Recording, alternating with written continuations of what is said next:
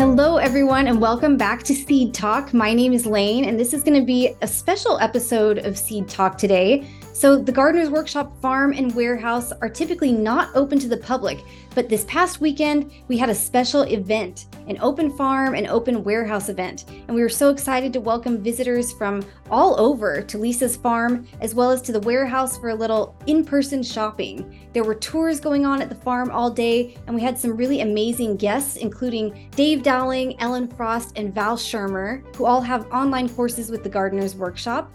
And we all had such a great time interacting with everyone and getting to make so many new flower friends. I was stationed at the warehouse in the seed area most of the day, but towards the end of the day, I decided to head back over to the farm to check in with Dave, Val, Ellen, and Lisa to see how their day went and what topics our visitors seemed to be the most interested in. Please keep in mind that these were impromptu interviews and we were recording outdoors during this event, so there's definitely background noise and the audio quality isn't the best but I really wanted to get these interviews to share with you all to capture the essence of the day, whether you were able to attend or not. First up are Dave and Val. Enjoy! Okay, look who I have stumbled upon here in the garden. It's Dave Dowling and Val Schirmer. They're here at the open farm.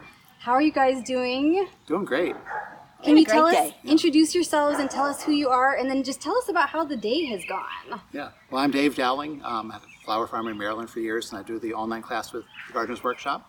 Um, I work for Ball Horticulture, Ball Seed, selling all this stuff to people.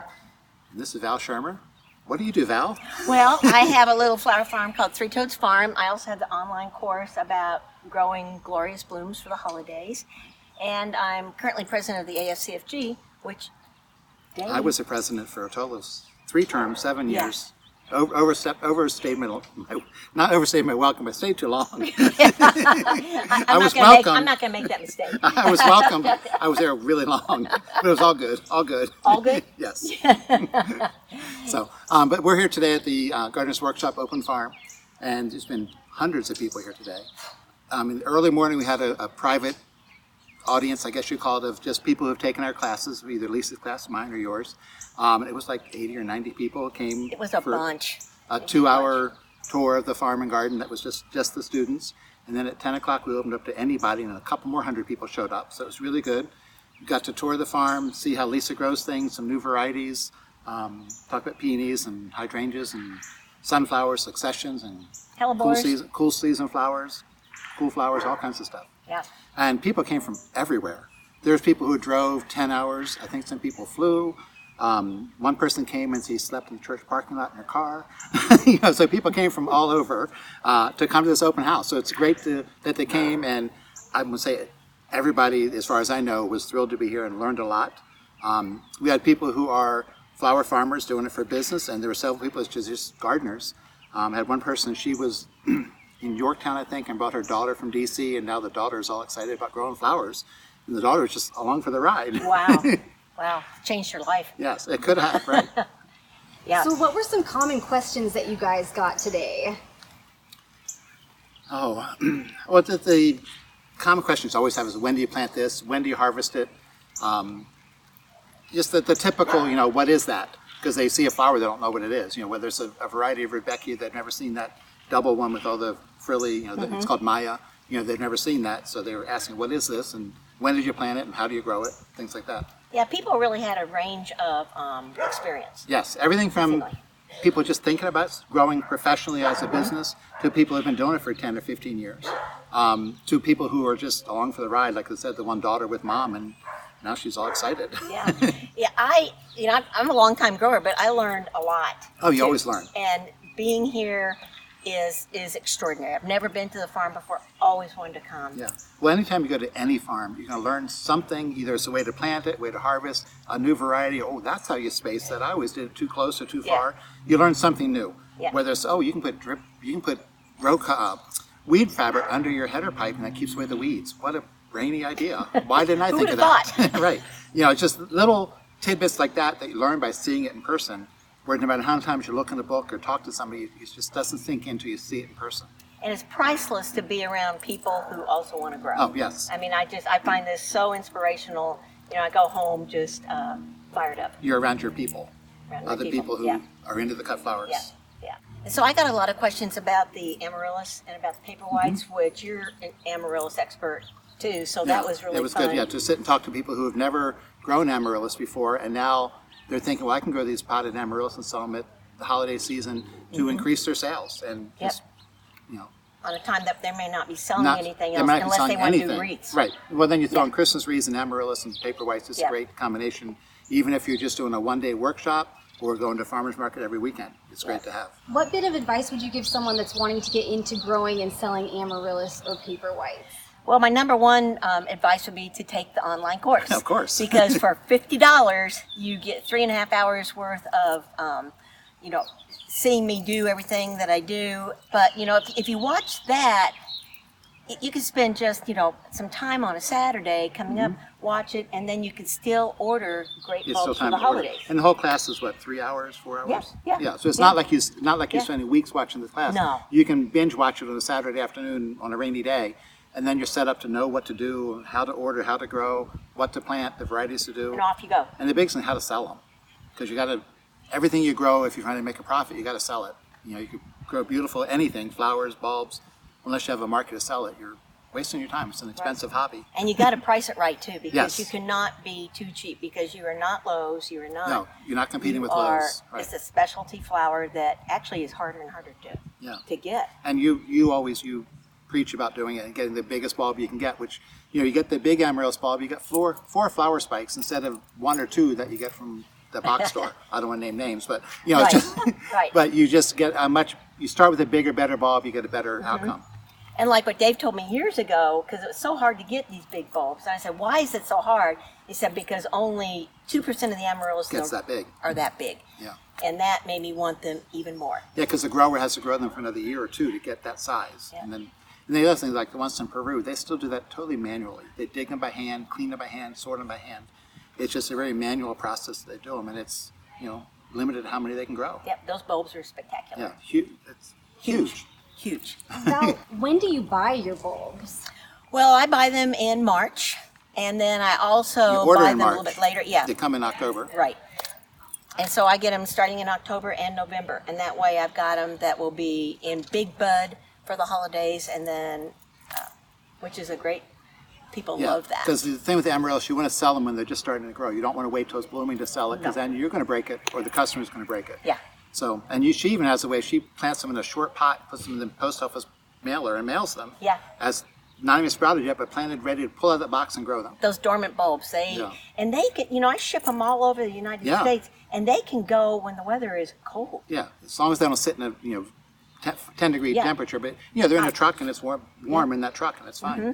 Yep. Dave, Yeah. was there a particular crop that people seemed really interested in or that you seemed to surprise people by Oh. I always explaining had something about? lots of questions about the hydrangeas because it's kind of that mystery flower, mystery shrub that either they work really well for you or sometimes as they grow and it never blooms and you don't know why. Well, maybe it's because you're cutting them down every year and cutting off the flowers or you're in an area that gets a hot spell in the spring and then they freeze and kills all the buds. So they're trying to figure out what's the magic potion to make the hydrangeas bloom. And what's your favorite species of hydrangea to grow for cut flowers? There's no reason to get the big fancy ones. There's Nikko Blue. It's been around forever, productive, affordable because it's older. Um, there are the ones Endless Summer and All Summer Beauty, which are kind of rebloom a little bit throughout the season, but you still get that big flush of blooms in June and then maybe a half a dozen flowers the rest of the year. But the Nikko Blue, you can't beat those. What about limelight? Oh, limelight is a totally different animal because it's the um, paniculata hydrangea that blooms in new wood. So no matter how bad your winter is, how hard you cut it, it's still going to bloom that year, and it's great. We also Very call productive. them pina coladas. Pina coladas, right? they're paniculata, but she likes to drink every once in a while. Pina coladas, um, but they're great. But the other thing I want to say about hydrangeas is I always tell people you don't sell them as a fresh blue or damp feeling plant. Wait till they start to dry, and then they last forever. And your customers will be much happier because they're going to last and not wilt on them in five days. So, so risk, resist the urge to pick them when they're just starting to bloom. Wait three or four weeks, and then they're perfect. And how do you recommend people site their hydrangeas in terms Oh. of sun versus shade? part shade or dappled shade. Even the all of them can do in full sun, but they're going to wilt every day and possibly get sunburn. Even the limelight's best in some afternoon shade. When I had my limelight, I had 50% shade cloth on top of them, over them, and they were amazing. They never got sunburned. They were beautiful. How many stems do you think someone can get off of a mature? Oh, in macrophylla, you can get 30 or 40 flowers at least, if not more. And I know I had before a limelight that had over 100 flowers on it. Depends on how low you prune it. Prune it knee high, you get 100 flowers on a plant that's only five years old. It's crazy how productive those are. And the foliage is fabulous to use Yeah. in arrangements too. So Although I recommend if you're using the flowers, take all the leaves off. But if you can use just the foliage, you're talking Mm-hmm. the Macrophylla foliage. That's almost really thick later in the Yeah. season. Yeah. Yeah. So, what was your favorite part of the day, Val? Well, and I'm going to ask Dave the same question Okay, I'll if you'd like ready. to go first. my favorite part of the day was when everybody came in here at eight o'clock and going on the tour to just see The very first everything. tour, right. The very first tour, seeing everything that I've seen, you know, in Instagram and stuff like that, Right. but seeing it in For person. it. For me, it was seeing those people that came around. It's like the little kid on Christmas morning. Like, oh, look at that! Look at that! You know, they were just excited to see stuff they'd never seen before. They've tried to grow and it couldn't grow it, or maybe they haven't tried yet, but now they think, oh, I can do that. Mm-hmm. Yeah. Because it works, and look how good it is. Yeah. Which Yeah. flowers seem to elicit Oh. the most excitement from people? I think a little bit of everything. I think the Rudbeckia that was just really big. That Lisa has the six or seven different varieties. You can see all the different ones side by side, and to see the difference of the ones that are planted as a cool flower that are five feet tall, the new ones are only two and a half feet tall that were planted in the spring. That was a huge That was visual big. thing for Yeah, people. Yeah, People really like just seeing to that. show people planting in the fall really does work, and here's how much better it is. Yeah. Do you have a favorite variety of Rudbeckia? They're all good. There's no bad one out there. And know Lisa's really likes the new one that's called Maya, M-A-Y-A, because it's kind of a double, really full. Um, and those also gets fasciation a lot. It's not always a perfect flower. Sometimes they're oval and funny shaped, and it's just kind of a little bit of character to it. One of the good things about this too is they were talking about the times to harvest. Yeah. You know what? uh, That was something everybody was interested Right, when in. to harvest them. That's another thing, 'cause- because Lisa's not selling flowers now, she's doing more for photos and research kind of stuff. Is in her field, there's rows of things in bloom that should have been harvested three weeks ago, but they're in bloom. Like the Rudbeckia is beautiful bed, but a lot of them are should have been harvested three weeks ago. You know, it's just as Yeah. anybody knows, if you're really growing flowers for a business, it They doesn't don't make look any like room. that. It doesn't make money in the field. Get it in the bucket and get it sold. Don't leave it in the field. But all the pollinators were happy. Pollinators are very happy. Yes. But one thing that scared me is that the um, Japanese beetles are here. Yeah, Japanese beetles are here. Yeah, they're they're We just don't have they're them just quite starting. yet. They're just starting here in Virginia. It's middle of June, um, and they're going to be around for three or four weeks, and yeah, they're awful. They just tear up your zinnias, especially, and you know, bad. Everything. Love basil. Well, can you remind everyone how they can get in touch with you or follow with you on social media? Well, they can uh, get in touch with me through the class, through Gardener's Workshop, and then uh, I'm on Val underscore Schirmer, and then also Three Toads Farm. And I'm on Instagram and Facebook as Dave M Dowling, M. and for Matthew, my middle name. Yeah. All right. Thanks, everybody. Sure. So much fun talking with Dave and Val. Before we move on to Ellen, I'm actually going to give you some updates from the seed area. And my husband Hrach is here joining me, and we were both stationed in the seed room at the warehouse. And how did it go today, Hrach? Would you say? It was great. Everyone was so enthusiastic. There was an awesome energy, and, people were just so excited, and we were so excited to interact with them.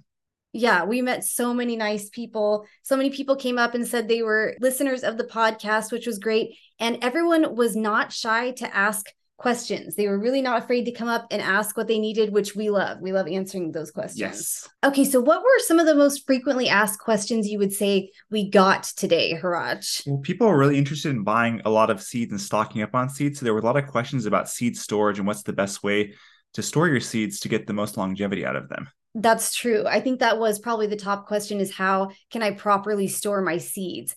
And we had a few different answers for that. So the first thing is that not all seeds have the same shelf life. There's a different longevity depending on which seed you're talking about. So straw flower, for example, is one that in our experience is notorious for having a shorter shelf life. So that's a really good one to try to buy fresh every year. So perhaps only buy what you need for that season and then buy new the next year. Pelleted seeds are another one that just because of the way the pelleting process works, the way the coating is applied and moisture is added to get that coating to adhere, it can actually have the effect of shortening the shelf life. And we recommend trying to use up pelleted seeds within a year of purchasing them. So just make sure to consider the shelf life of the particular seed you're buying before you stock up on a bunch of it. Other than that, for orthodox seeds like the ones the Gardener's Workshop sells, you always want to store your seeds cool, dry, and dark. And the way you store your seeds is also going to have an effect on their longevity. And I'm going to refer everyone to our episode number 11, where we went really in detail about how to store your seeds, whether you're storing them at room temperature, in a refrigerator,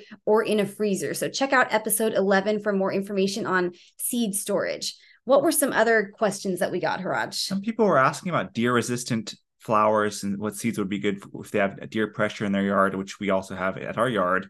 So that was another question we were getting a lot Yes, you are definitely right about that. We have severe deer and rabbit pressure. So I'm always happy to talk about what plants might be resistant to that. So I'll give you three cool flowers that we've had really good luck with in our yard. Just remember that your experience may be different than ours. Everyone's deer and rabbits have different preferences where they are, but these are worth trying if you do have deer and rabbit issues. So the first one I'll say is foxglove, aka digitalis. Again, all parts of the plant are poisonous, so do be careful if you're growing this around pets or children. Another one that we've had really good luck with is straw flower, which is a beautiful flower. It's also really great for drying. And I've talked a lot about that before on different episodes. And a third one that we've had good luck with is feverfew. We do occasionally have sometimes a rabbit or deer will seem to sample it out, but it has really, really fragrant foliage. And I think they don't seem to like it because they don't seem to come back for more, right, Raj? Yes, that is true. We end up with pretty nice tall plants, even if they do try to browse. So I would say to start with foxglove, straw flower, and feverfew. And I have many more recommendations than that, but that's what we'll start with for now. Right. And then what would you say were some of the top selling seeds of the day that you noticed people repeatedly going for? Well, I think Lisa has so much blooming on the farm that you had your usual suspects that were in bloom, like the sunflowers, zinnias, rudbeckia, and some more like that. Yes, she had really nice stands of those out there at the farm. And how about some of the more unique looking things? There's one in particular I'm thinking of, and I wonder if yes, you're thinking of it the too. The decorative spinning gourds. Yes. A lot of people were picking those up. Yes. So Lisa had some of those growing at the farm. They're these small little striped gourds. They have almost a bottleneck shape at the top. Uh-huh. And apparently they used to be spun like tops on tables just for fun. They're really great for crafts. They're great for fall decorations. And that seemed to be the number one seed of the day. If I'm just going based on That's what my experience. Yes. yes. Well, thank you so much for joining me here today, Hrach, to give this little recap. Now let's check in with Ellen. So I'm here with Ellen at her little station that she had set up today for the open farm. Can you just introduce yourself to everyone? Sure. My name is Ellen Frost. I'm the owner of Local Color Flowers. We're a floral design studio located in Baltimore, Maryland. We source all of our flowers locally in addition to being a florist, I also am a course creator with Gardener's Workshop. I offer two courses through Lisa. I'm also a writer, speaker. I offer a weekly newsletter for folks. If you're interested in checking out our flower stories, you can check it there. Okay, Ellen, how did it go today? Everything was great. We had so much fun. It was really, really a lot of fun to be around so many people who love flowers as much as we do. Um, all of the people who came through on the tour were really enthusiastic, really excited, and it was great to see them react to the designs that I made. Um, I don't know. I don't get a lot of feedback because when I do designs at home, just they go out the door and we never see the people who get them. But here, making designs in front of people, everybody's really excited. So, what did you present today, and what were some of the flowers that yeah. you actually used? So, I brought some flowers from Baltimore. Um, Lisa gave me some flowers here, so I used all locally grown flowers. Uh, I used lots of scented geranium and bupleurum for foliage, lots of sunflowers, zinnias, um, cosmos. I did bring local roses from Baltimore, from our local rose grower in Baltimore City, so I used some of those and showed those off to some people. Um, and basically, what I did is just do what I do in like our intro to design course, which is teach people or present to people the basics of floral design. So, how to measure, how to clean your stems, how to make a very simple design, what the elements of a good design are. Do you have any tips you could pass along to our listeners oh, in that yeah. regard? So I always think like first is finding the right vase for what you're using. So if you're a beginner starting with like a small vase, something the size of like maybe a mason jar or a little bit bigger, that way you don't need any mechanic. I brought a lot of mechanics with me, like flower frogs, agri-wool, ocean pouches. I brought those to show people, but if you're a beginner just starting out with a good vase that doesn't need a mechanic, maybe like I said, a pint-sized mason jar size is good. Then I think um, always be thinking about the height of your arrangement. So nothing more than about one and a half times the height of the vase. That's about where you want to stop. Clean all your stems so that there's no leaves in the water. You don't want to get any bacteria in the water. And then I always like to have a good mix of flowers. So some foliage, some line flowers, some focal flowers, and some bits and pieces. That's like my ingredients for a great design. They look beautiful. Thank you. So, were there any questions that seemed to be very frequently asked by Yeah. the visitors today? Yes. Um, there were a lot of flower farmers who were interested in selling to florists, but they were either afraid or they didn't know how to start or they didn't know if their product was good enough or basically just didn't have like the confidence to go out and pitch themselves to a florist. So lots of questions around that. And then also lots of questions about plant or flower identification, which I thought was great because I love teaching people about what flowers are what um, and introducing people to new varieties of flowers. So that was really a lot of fun too. Was there something that people seemed to find the most interesting when you would tell them? Um, I think that people were really interested in learning about fragrance because they learned that most imported flowers have had scent bred out of them, which they didn't know, and why it's important for us to use scented flowers. Um, so I think that was probably one of the most important things that people took away with it. And why is it so important for you to use scented flowers? We're always trying to differentiate ourselves from florists who use shipped in flowers. And one way that we do that is by using scented stuff. So, you know, when you, we all have like a lot of scent memory about flowers. And the first thing you do when you get flowers is you smell them. But like in modern day floral arrangements, most flowers don't have scent anymore because the South American growers have bred scent out of them. But when you're using local stuff, you can still use those old heirloom varieties or those varieties that don't ship very well, and those are very fragrant. And so we're really providing the customer with a product that they think that they're already getting and they might not know that they're not going to get them. So I think using scented flowers for us really does um, evoke uh, sort of the old time flower feeling that people want when they get flowers. And what was your favorite part of the day? My favorite part of the day was meeting some of the online students that have taken my course because those are people that I've interacted with a lot over the years and have never met in person. And it was just really great to see them in real life. And how can people connect with you on social media? Sure. You can find me at Ellen Frost Flowers or at Local Color Flowers. That's our business Instagram, both on Instagram or on Facebook. And our website is ellenfrost.com or Local Color Flowers. Perfect. Thank you. Thank you. It's always great catching up with Ellen. Now let's see how Lisa's day went. All right, now we are with Lisa out here. I'll point out she's very exhausted. She's been talking all day. This is the end of the day, and she's also wearing a pith helmet. Lisa, how did it go today? It went really, really good. I mean, it makes it worth all the work when you just hear how excited people are to actually see what we talk about and teach about in person. And what were you doing today on your tour? So I was kind of like the main tour guide. I do a constant circle, and people can jump on when they arrive and jump off. Um, showing the garden, showing cool flowers, warm season, doing some seed starting, and um, yeah, it was pretty awesome. What were the questions you got asked most frequently today? It's still the cool season hardy annuals, just people are like, You're kidding, right? No. so that takes the cake. Were there any particular flowers that people seemed to be the most drawn to? Of course, the zinnias and the giant marigolds, because there was just so many of them. Yeah. What did people think was the most interesting part of the tour? Seeing it all in action. I think I've heard so many people say, just come in here and saying, I've read the books. Even lots of students this morning, it's like coming here and connecting the dots is like huge. And were there any lessons you tried to impart after all the rain we've received in terms of areas that may have been netted and then areas Yeah. that weren't netted? Yeah, I've been affirmed and I encourage people is to plant in raised beds so when you have torrential rain, your plants can survive, as well as to net your flowers. Um, and it just makes all the darn difference in the world. And what was your favorite part of the day?